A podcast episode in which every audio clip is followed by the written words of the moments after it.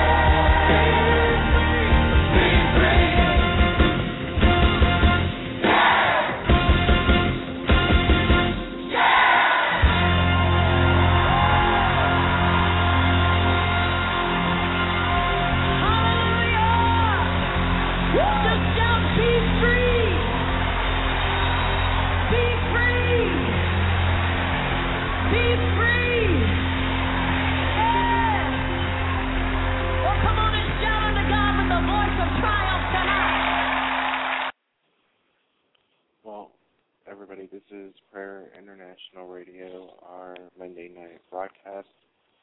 I'm your host for the night, Shaun Holmberg. Our call-in number 619 638 8458. If you need prayer, um, have something you want to talk about, please give us a call. And um, so uh, last week, more of me and Chris taking lots of breaks. Chris moving, me working a lot, being tired, um, resting in the Lord. So back tonight. Um, so where are we going to start at? Um, I had an idea of where to start, and I'm not sure if I should start there or if I should go back before it, um, which I think I'm probably going to end up doing. Um, so tonight we're in the um, book of Luke, and I guess we're going to start somewhere around chapter 2. But beforehand, um, Father, we give you, Lord, all the honor, all the praise, all the glory. Father, we worship you in spirit and in truth. Lord, asking that you would glorify the name of your Son, Jesus Christ, in the midst of every person who's listening tonight, Father, that you would meet them at the point of whatever need they have, God. Father, that you would reveal yourself to them, Lord. Open up their ears and their eyes, Lord, so they can receive from you. Holy Spirit, that you would take your word and make it alive in them tonight, Father. Thank you, Jesus. And so I found this interesting. I was um, going through the book of Luke, and there's a part I wanted to talk about, and I was um, flipping through, and you know, I noticed something, and this is uh, Luke chapter two, um, and it starts at verse 39, um, soon after the birth of Jesus, um, when he was growing up, and it says, "So when they had performed all things according to the law of the Lord, they returned to Galilee to their own city of Nazareth." And the child grew and became strong in spirit, filled with wisdom, and the grace of God was upon him. He wasn't filled with the Holy Spirit yet at this point, but it says he grew strong in spirit, filled with wisdom, and the grace of God was upon him. And in many of our lives, we know that the Lord's hand can be upon us even from an early age, far before we ever know Him, far before we ever give our lives to the Lord or surrender our lives to the Lord, His hand can be upon us. As His Word declares, I know the thoughts I think of you, thoughts of good and not of evil, to give you a future and a hope. And the Holy Spirit, um, even at a very early age, will start um, leading us and guiding us into truth, revealing to us the nature of the Lord God in our lives, even far before we can actually completely comprehend what's going on, before we know like all the mysteries or anything else like that. The Holy Spirit um, will start revealing to us the very nature of God, even with the world around us. And it says in verse, I guess I'll just keep reading until we get to where I was going to be. But it says, um, his parents went up to Jerusalem every year at the feast of the Passover. And when he was 12 years old, they went up to Jerusalem according to the custom of the feast. When they had finished, you know, here's here's interesting. Let me just stop for a second. You know, um, God established all these feasts, all these uh, celebrations um, from the times of old. Um, God would perform miracles and deliver His people um, by His mighty hand, and then He would declare to them to um, set up a feast to remember those days, to remember what He did, because men, all men, have a, a horrible habit of forgetting the things that the Lord has done in their lives. And if we don't continually make it our goal to remember the things the Lord has done, continually repeating and telling others about them, writing them down, um, declaring them over and over again. Uh, even the Bible says in Revelation, they overcame them, the enemy by the blood of the Lamb and by the word of their testimony, not loving their lives unto death.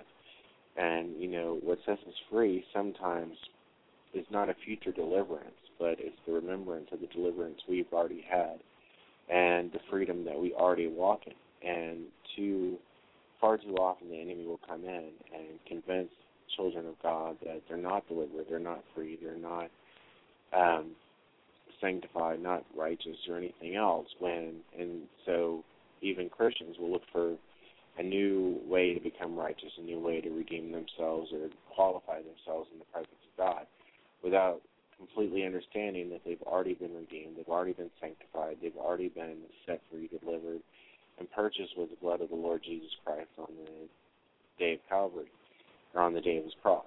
And the Bible says he has forever perfected those who are being sanctified. Um, and there's no more work to do. And but as you see, um, Jesus grew up with parents who um, taught him who exposed him to the traditions and customs and of the Lord, which we all need to do with our children. And it says, um, when they had finished the days, as they returned, the boy Jesus, lingering behind in Jerusalem, lingered behind in Jerusalem, and Joseph and his mother did not know it. Which, if it was my kid, I would have gone ballistic. But anyway, so they turned around and went to look for him. And it says in verse 44, but supposing him to have been in the company, they went a day's journey and sought him among their relatives and acquaintances. So when they did not find him, they returned to Jerusalem seeking him. Now, so it was after three days. They found him in the temple sitting in the midst of the teachers, both listening to them and asking them questions. And all who heard him were astonished at his understanding and answered. Now, what you'll find interesting about the life of Jesus is, you know, the Bible says that he changes not. He's the same yesterday, today, and forever. And we know that, that God doesn't change. Well, what's interesting about Jesus is even from an early age, his character had become set. And when his parents went to look for him, the same way the disciples would go to look for him later on, they would always find him in the presence of God. Because Jesus, um, even later in his ministry, later in his life, we could constantly be found in the presence of God, constantly withdrawing himself um, to a, to a, solitary place so he could seek his Father. And even as a young child, he learned to seek his Father. And it says um, in verse 47, and all who heard him were astonished at his understanding and his answers. So when they saw him, they were amazed, and his mother said to him, Son, why have you done this to us? Look, your father and I have sought you anxiously. And he said to them, Why did you seek me? Did you not know that I must be about my father's business? But they did not understand the statements which he spoke to them. Then he went down with them and came to Nazareth and was subject to them. But his mother kept all these things in her heart. And Jesus increased in wisdom and stature and in favor with God and men. And then we get into verse 3 with John the Baptist, I mean, chapter 3 with John the Baptist.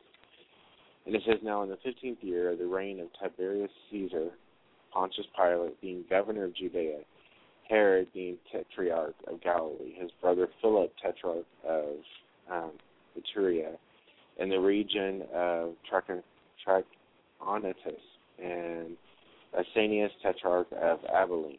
While Annas, I mean Annas and Sapphira were high priests, the word of God came to John, the son of Zacharias, in the wilderness. And he went into the region around the Jordan, preaching a baptism of repentance for the remission of sins. As it is written in the book of the words of Isaiah the prophet, saying, The voice of one crying in the wilderness, Prepare the way of the Lord. Make his path straight, every valley shall be filled, and every mountain and hill brought low. The crooked places shall be made straight, and the rough way smooth, and all flesh shall see the salvation of God. Then he said to the multitude that came out to be baptized by him, Brood of vipers, who has warned you to flee from the wrath to come? you know, ironically uh, about this is the wrath hasn't come yet. I don't think the the wrath that he's talking about, and he's still proclaiming what's to come in the future, and you know, um, the same thing that John preached about repentance. Um, is a message for this generation is still to repent, for the kingdom of God is at hand. And it says, Therefore, bear fruits worthy of repentance, and do not begin to say to yourselves, We have Abraham as our father. For I say to you that God is able to raise up children to Abraham from these stones. And even now the axe is laid to the root of the tree. Therefore, every tree which is not bear good fruit is cut down and thrown into the fire. And Jesus said the same thing that you'll know a man or you know a tree by its fruit. So the people asked him, saying, What shall we do then? And he answered and said to them, He who has two tunics, let him give to him who has none, and he who has food, let him do likewise. And you know, the funny thing is, um, he doesn't proclaim, John doesn't proclaim any new commandments, any new ordinances, or anything else. He just proclaims what the Word of God had already declared um, when it says to love your neighbor as yourself. And it says in verse 12, and the tax collectors also came to be baptized and said to him, Teacher, what shall we do? And he said to them, Collect no more than what is appointed for you. Likewise, the soldiers asked him, And what shall we do? And so he said to them, Do not intimidate anyone or accuse anyone falsely, and be content with your wages. And I think that last part applies to pretty much everybody who's a Christian, no matter what job they have. And because I don't know anybody who's really content with their wages, but we all need to be. And to trust the Lord with everything. And it says, Now as the people were in expectation, and all reason in their heart about John, whether he was the Christ or not. And John answered and said to all of them, I indeed baptize you with water, but one mightier than I is coming, whose sandal strap I am not worthy to loose. He will baptize you with the Holy Spirit and fire. And you know, um, when Jesus asked the disciples who men said he was, um, they told him some say Elijah and some say the prophets, and Jesus like, who do you say? And he said, and Peter said that you are the Christ, the Son of the living God. And because the revelation of who the Father is only comes through the Holy Spirit. It only comes from God opening your eyes and your spiritual ears that you can actually receive the things of the Spirit. And, you know, John actually received um, a word from the Lord that declared all this to him in the same way, and it says his winnowing fan is in his hand, and he will thoroughly clean out his threshing floor, and gather the wind, I mean, the wheat into the barn, but the chaff he will burn with unquenchable fire. And with many other exhortations he preached to the people, but Herod the Tetrarch, being rebuked by him concerning Herodias, his brother Philip's wife, and for all the evils which Herod had done, also added this above all, that he shut John up in prison. And when all the people were baptized, it came to pass that Jesus also was baptized. And when, while he prayed, the heavens was opened, and the Holy Spirit descended in bodily form, like a dove upon him. And a voice came from heaven which said, You are my beloved Son, and you I am well pleased and then we get into the genealogy of Jesus. And you know, the interesting thing about the genealogy of Jesus is, I'm not sure because it, it, goes completely from Jesus' father, um, who was Joseph, and then it says the son of Heli, the son of Matthias, the son of Levi, the son of Melch- Melchi, and you can actually trace um, some of these people all the way back through the Old Testament, through through David, through um, the Israelites, through Jacob, um, all the way back to Noah and his son Shem, and Noah, who was the son of Lamech, and who was the son of Methuselah, and Methuselah himself being a, an amazing uh, man in Scripture, though the Scripture doesn't reveal a great thing, any a great deal about him. What it does show us is that Methuselah was the only oldest man who ever lived, and his father, um,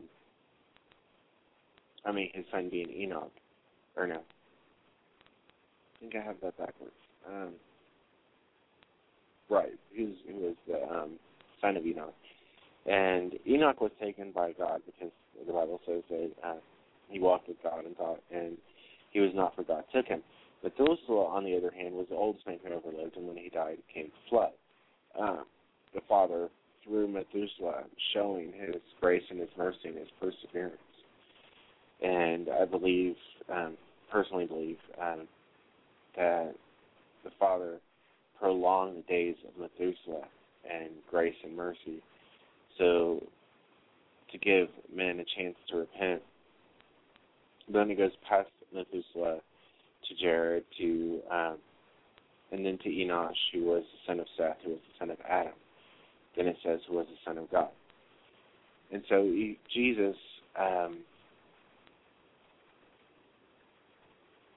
in two I guess in two different ways had the heritage of the Father being the Son of the Most High God. One through who he was, and then being born into the form of a man with a heritage and a lineage is still traced back to his father God. And so here's what I found was interesting. Um, and this is um, when Jesus, after he's baptized, um, he goes into temptation, a period of temptation, and he goes into fasting. And it says, "In Jesus, being filled with the Holy Spirit," because at first he was growing up in the Lord, and the Lord was revealing things to him, but he hadn't been filled with the Holy Spirit until he was obedient and became baptized. And um, he got baptized, got filled with the Holy Spirit, um, as our example. And then it says, being filled with the Holy Spirit, he returned from the Jordan and was led away by the Spirit into the wilderness. And you know, the Holy Spirit sometimes will take us into the wilderness so He can reveal, think, reveal His power through us. And it says, being tempted for 40 days by the devil. And in those days he ate nothing, and afterwards, when he had ended, he was hungry. You know, for 40 days he fasted and sought the Lord, and, you know, the enemy came in um, to try to tempt him. Even once it says that the 40 days were over with. I mean, Jesus fasted for 40 days and sought the Lord, and then um, that's when the enemy came in. I mean, the enemy should have come in at the beginning and not at the end when he spent all that time with God. But he was the Son of God anyway, so it wouldn't have mattered. Um, but then devil knows the scripture. He knows how to twist the scripture. He's been doing it from the beginning. He did it with Adam and Eve, and he tried it again with Jesus, and he he will still do it to us. And which is why we, as believers, all the more must um, be fervent and reading His Word and devouring His Word and putting His Word inside of us to be rooted and grounded in truth of the Word of God. And the devil said to him, If you are the Son of God, command the stone to become bread. And Jesus already knew he was the Son of God. But Satan, um, wanting to play on his authority, And Jesus answered him and said, It is written, Man shall not live by bread alone, but by every word that comes from God.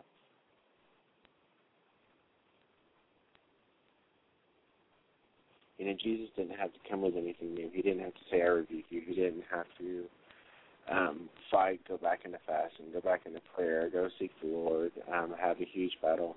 You know what you'll notice in the life of Jesus, um, which I find is um, interesting, is that um, only once does Jesus make mention of anything in prayer um, needing much prayer, and that was a um, demon that his disciples couldn't cast out. And Jesus said this kind comes out only by prayer and fasting. But that's the only time you notice that. Every other time that Jesus healed anybody, every other time Jesus performed a miracle, every other time that Jesus delivered people, there wasn't a great, a great drawn out process to get something done. Because Jesus knew he was, who he was. He knew who his Father was. He knew the Word of God. He knew what was true, what wasn't true. He and he knew his place. He knew the authority he had in his Father. And so when he needed to heal someone or someone needed to be healed, he was moved with compassion and he said, Be healed. Take up your bed and walk. Um, your faith has made you well. I mean, his answers were always really quick. Even the blind man at the pool of at the, the lame man at the pool of Bethesda, he just walked up to him and he said, "Do you want to be made well?" And then he said, "Get up and walk," and he did. Um, nowadays, um, we spend so much time in prayer um, because we think if we spend an extra 20, 30 minutes praying and interceding and um, shouting down the devil, that somehow we're going to come up with a different result. When the result um, isn't based on the words that we use to begin with, and it really doesn't matter what words you use to pray, because the Father knows your heart, and it's a matter of knowing the place of authority that you have in, the, in Christ Jesus, knowing the fact that we're ambassadors of Christ, speaking on His behalf in this world, um, having been um, filled with the Holy Spirit of God.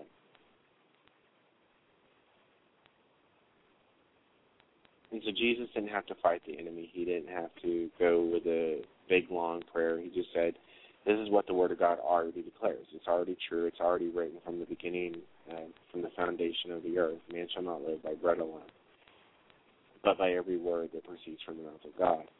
Um, it's not about what you have.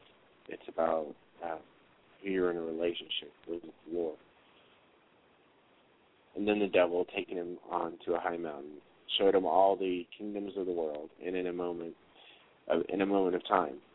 And the devil said to him, "All this authority I will give you, in their glory, for this has been delivered to me, and I can give it to whomever I wish." And you know, Jesus, um, and this is therefore, if you will worship before me, it will all be yours. And Jesus answered and said to him, Get behind me, Satan, for it is written, You shall not wor- you shall worship the Lord your God, and him only shall you serve.